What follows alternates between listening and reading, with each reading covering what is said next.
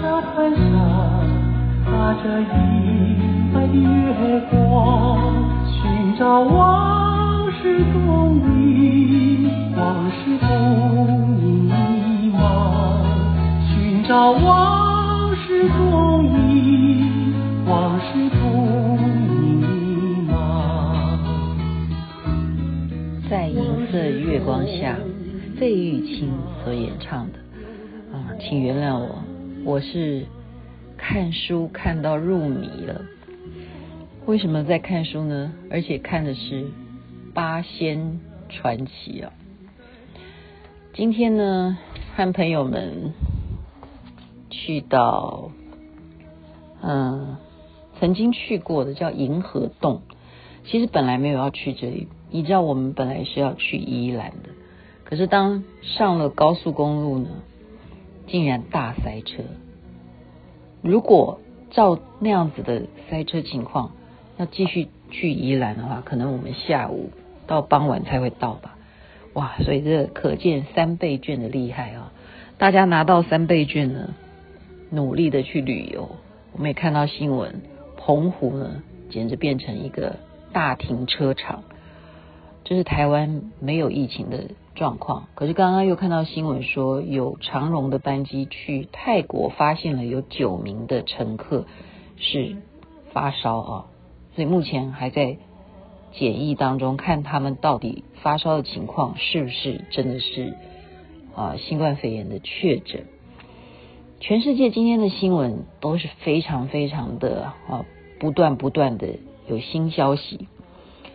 那美国，我们刚刚谢谢王资主师兄告诉我们，礼拜天他们这种呃示威群聚的状况呢，还是不能够停歇，而且有这样子破坏的情况，真的是让那边的朋友们他们目前真的快得忧郁症了。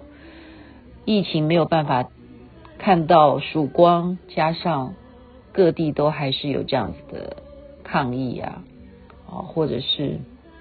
你像这个总统，哦，他也是被媒体就是不断的来纠正他，然后他要反驳，所以我们看到这个国家的领导人啊，真的是会影响到整个国运的一个状况。我刚刚讲到银河洞这个话题，有点扯到，嗯，到底要讲哪一？因为实在是资讯太多了。谢谢群组上面的朋友们啊。银河洞呢？它在平林吧，应该是在平林。我已经搞不清楚地理，到平林跟深坑的关系，嗯，在邻邻居哈。银河洞我们上去呢，我上一回去的时候就已经蛮震惊的，因为以前看武侠小说，记得吗？那个什么纯纯纯阳，对不对？好，这个全真教，大家记得吗？我自己都很喜欢当侠女，因为真的很喜欢看武侠电影，然后尤其看金庸的小说啊，里头讲全真教怎么样怎么样的话，那我们进到了银河洞，真的是非常的震撼的事，因为从小常常看这些武侠小说，但是他的拜的主尊就是吕洞宾啊，吕祖，而且他的神像呢。一进去那个洞，它是没有回头路的。通常神像是正面的，对不对？但它摆摆摆的有点侧身哈，侧身这样看着你，就好像迎接你的样子。那你再继续往那个洞里头，最后再走上更高的一个阶梯，它有瀑布嘛？啊，如果有看我脸书的朋友知道，我今天有个动态，就是我瀑布的那种灌顶的感觉。那你进到那个洞里头的最。镜头呢，就是一尊很高大的，就比你还大两倍高的吕祖看着你，所以这就是引诱我为什么现在要来看书的原因。因为我觉得我跟吕祖好像有某些的那种缘分吧。因为师尊也讲到嘛，啊，他年轻的时候呢，带女朋友去指南宫，大家记得吗？去见到吕祖之后。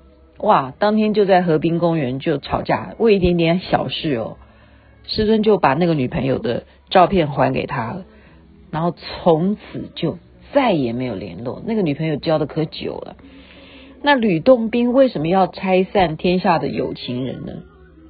我现在就在看书啊。那传说他是追求过这个何仙姑，然后追求不成，所以他从此就发誓，我一定要破坏所有的有情人。这也是传说了。我刚刚看到一个比较，呃，我从来不知道的，就是吕洞宾呢，他还是美发业啊，就以前的人是剃头啦，就帮人家理头发的人，他们要拜的。呃神仙，为什么呢？那就是在朱元璋那个时候啊，他是拉力头，大家记得吗？朱元璋是拉力头嘛，脾气不是很好，他每一次啊要剃头的话，他就要杀一个人，所以帮他剃头的人就糟糕了，或者是帮他剃头的人，可能下一个他看不顺眼的哪一个人就要完蛋。那吕洞宾呢，就升起了慈悲心，啊，他就亲自。去帮朱元璋剃头，这是很危险的事啊！他不但帮他剃头，而且他还告诉朱元璋说：“我可以把你的拉力头给治好，你相不相信？”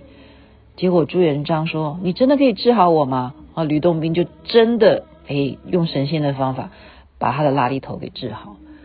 那朱元璋之后呢，就觉得这个人真的是神呐、从此。当他当了皇帝以后，整个朝代、整个国家就要拜吕祖为剃头师。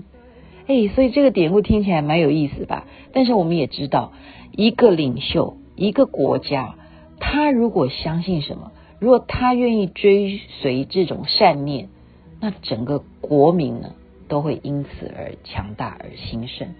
所以吕洞宾在当时，或者说从更早的唐宋开始。